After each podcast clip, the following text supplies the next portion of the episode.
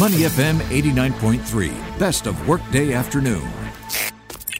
Market View on Money FM 89.3. Good afternoon and welcome to Market View Wrap on Money FM 89.3. I'm Clarissa Montero, joined in the studio by finance presenter JP Ong, who is, if you hadn't already noticed, back from leave and on the phone. After 4 days, like, oh, by the way, he's back on air. Oh, by the way. And on the phone by Jeff Howe, strategic market analyst from the SGX, who saved me last week for Market View Wrap and who will also be doing the heavy lifting today because that's how we like it. The STI all of this week was pretty mixed, a little bit up, a little bit down. Right now, we are in the red, down 0.22%. to 3,158 points. Across the region, it's also a little bit of up and a little bit of down. It's not been as happy a week as we had last week, JP. Clarissa, cue the cha-cha music once again. And as we've seen so far, we've seen it kind of switch between gains and losses. We started off Monday with a loss, and then it just alternated between losses and gains, kind of like doing that step back and step forward. And right now, we are seeing the STI taking that step back once again in cadence with that cha-cha or that it's doing at the moment, down by about 5.5 points today at 3,159 points. Value turnover, a little bit more conservative than we've seen in recent times, about 511 million Singapore dollars in total trades changing hands. But as we've seen on a handful of occasions, despite the blue chips perhaps just taking a step back, we're actually seeing more gators today. Now, the margin favoring the green team is a bit narrow, but there's 237 stocks, REITs, and trusts among the second and third liners included that are actually gaining ground, and that's more than the 203 losers so far today. So perhaps the second and third liners just a little bit more cheerful, able to crack a half smile, while the STI decides to just take a little bit of a step back. Now, we have heard from, DBS's strategist Yoki Yan a few weeks ago that he is expecting the STI to perhaps trade with a sideways pattern over the next couple of months because we're looking for a certain catalyst. Of course, the recent Phase 2 heightened activity measures that were instilled about 2-3 weeks ago, not doing much favor, not giving much support at least, or not helping sentiment at all. But so far, the STI is just doing the sideways dance at least until we find some clear direction. The rest of the region also looking fairly mixed for the most part, but we are starting to see sentiment start improve just a little bit. The Nikkei 225, though, is losing ground today. They're down by about 0.4%. In sharp contrast, we are seeing that the ASX 200 continues to find more strength. The Sydney benchmark is up by about 0.5%, and we're just a few days off of Australia revealing better than expected GDP figures for the first quarter, boosting the economic sentiment down under and also the Australian dollar in recent sessions. The South Korean Kospi today in the red, though, down by about 0.3%, while the Taiex in Taipei also trading about 0.6% lower. Meanwhile, mainland Chinese markets a bit more cheerful than we've seen them in recent days. The Shanghai Composites trading about 0.7% higher. The Shenzhen Bourse up by about 0.8%. And the Hang Seng just inching higher today, just limping along and limping up to by about 28 points. At 28,970, 28,975. Now it seems to be improving just a little bit as Hong Kong's Friday session gets underway. And of course, markets perhaps just trading a bit more mixed and a bit more cautiously as they await the jobs report out in the U.S. Now, this was the big macro data that global markets were really looking out for. Earlier on today, private payrolls from the ADP actually revealed that there were more private payrolls that were actually created in recent times than what economists were expecting. But unlike recent months, whenever there was a really strong labor or jobs report from the U.S. that did bolster an economic recovery out in the United States, stronger labor reports is now also perhaps spurring concerns that a strong labor market along with high inflation might actually convince the Federal Reserve to act and maybe even taper some of their monetary stimulus sooner rather than later. And this is something that markets will be watching out for. But of course, a lot will be riding on that data release, at least from the U.S. And it's keeping markets a bit trading a bit more cautiously. But again, no big wins. No big losses. And as we mentioned, despite the fact that the STI is in the red today, it's really just down by just about 6 points. So really nothing to really write home about with regards to the blue chips here, just taking off maybe a half step back and maybe just leading a bit further back into their seats. Jeff, we bring you into the conversation. We did get some numbers earlier this week. The Singapore PMI didn't look too bad, a little bit down from the previous reporting, but it still looked pretty good. Yeah, we're still in expansion territory in our manufacturing sector, 11 months continuous, and I think March had been at least something like a 20 or a 28-month record. And that's manufacturing, of course, has been a strong part of the economy, as has wholesale trade, as has financial services. And all of those strengths, if you will, in our local economy have very much echoed into stock market performances in Singapore. And I guess the data continues. We've had the Singapore April retail sales just released about 20 minutes ago, and that showed strong, expanding 39% up year on year, but that, of course, is given the very low basing with last year's circuit breaker measures. So on the month, it's down marginally 1% from March levels.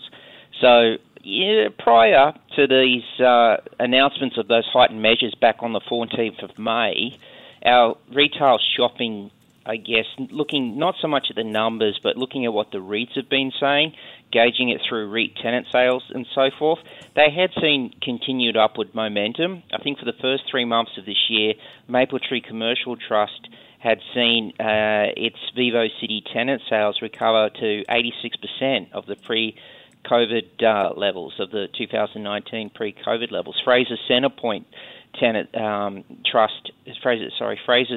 Trust had seen its tenant sales register positive year-on-year growth in both January and February this year. And I think for the first 3 months of this year, Starhill Global REIT, it had seen tenant sales at Wisma Atria. It had improved to something like 83% of pre-circuit breaker levels. So its shopper traffic, I think, had improved to 74%.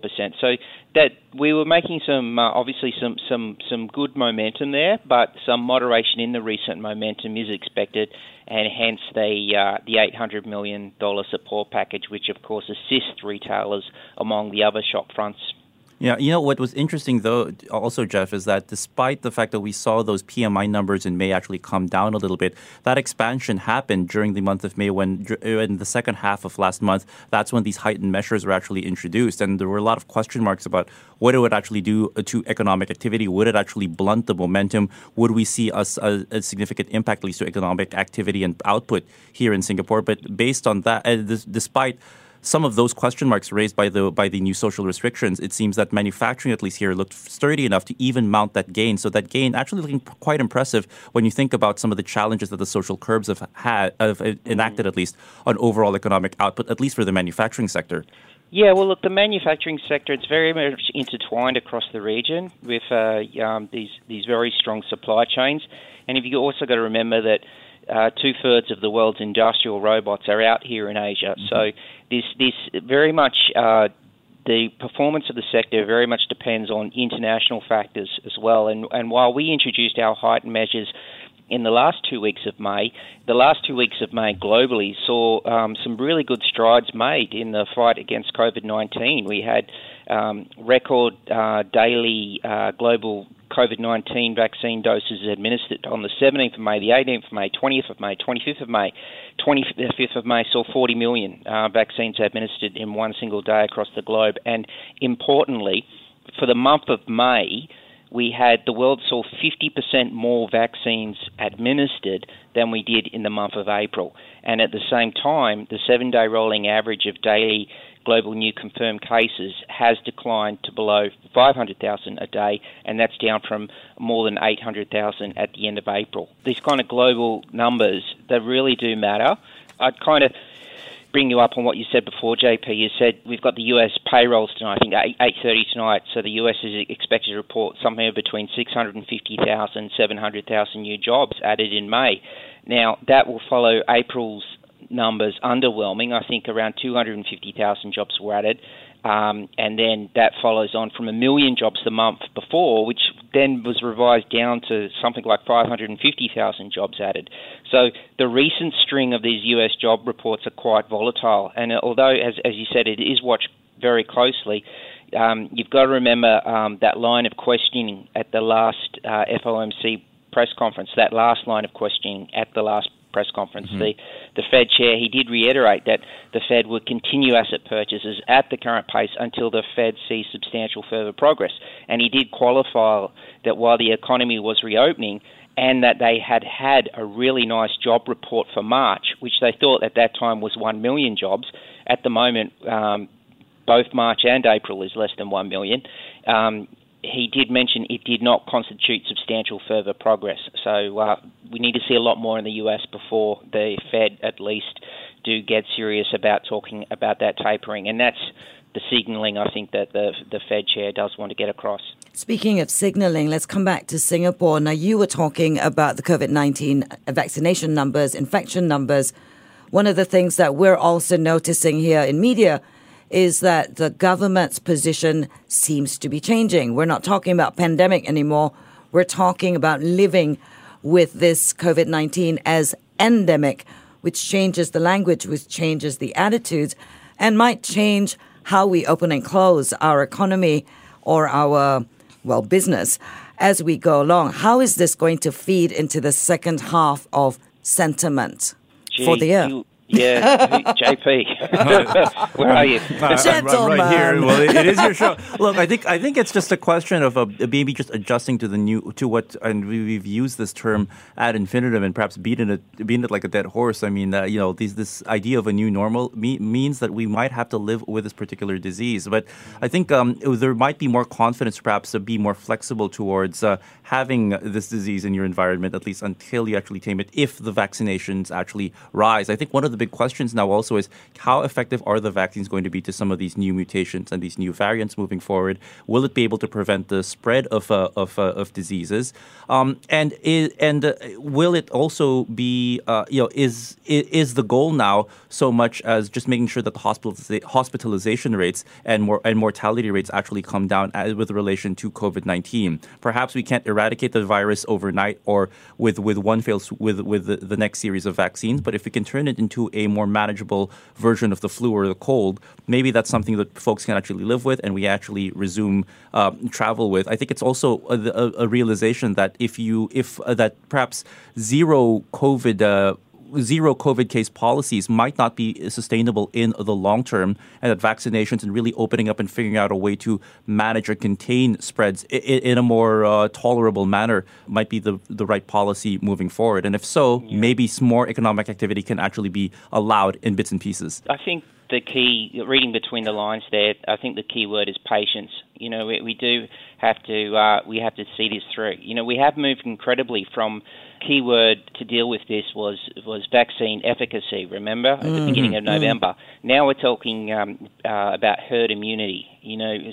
So we are, the dialogue is moving in the right direction, but nonetheless, it's the resurgences are still there. We're still seeing, for instance, in Malaysia, you're seeing the resurgence of the Malaysian cases, but at the same time, we're seeing a big decline in the cases in the Philippines, which the Philippines had the growth earlier. So lo and behold, we're seeing the measured move still in the stock market, Clarissa. In the fact, looking at the second quarter to date, you've got Malaysia, the weakest performer across Southeast Asia, but albeit still generating a marginal gain, yet the Philippines, which has seen their cases move in the opposite direction to Malaysia, has actually led the ASEAN markets in the second quarter to date, I think, with 6% gains thereabouts.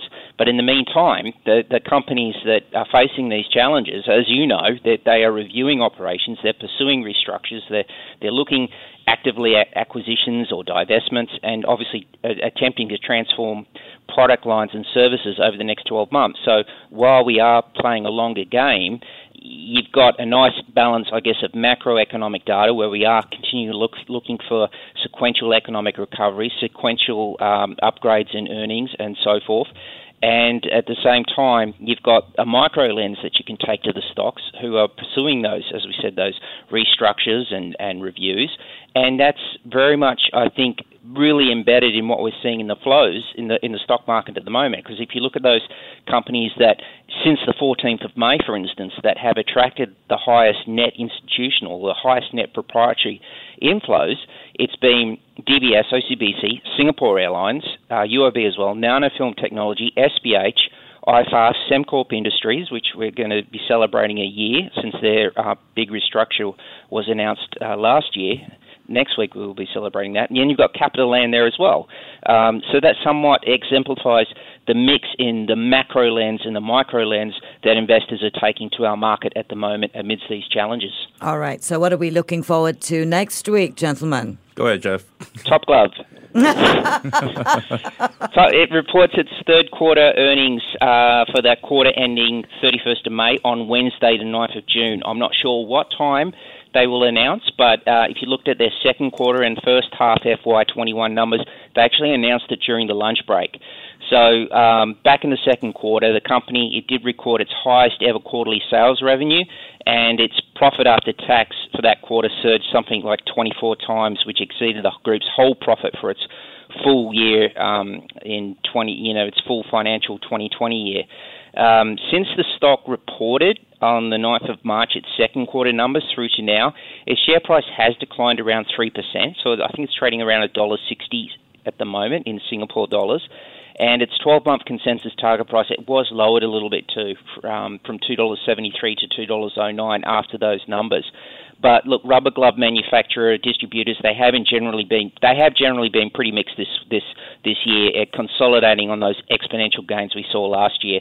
Top Glove is a top 50 stock by turnover here. It's generated a 16% decline in total return in the year to date, but it does follow a 300% return in 2020. And that mixed moves across the rubber glove manufacturers and distributors has been seen so far this year. I think the Hartalega Holdings has declined something like 28% in KL, and then you've got UG Healthcare up 12% and Riverstone Holdings leading them up 33%.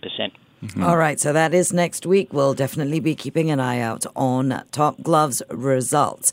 I'm Clarissa Montero in the studio with finance presenter JP Ong and joined on the phone by Jeff Howe, strategic market analyst at the SGX.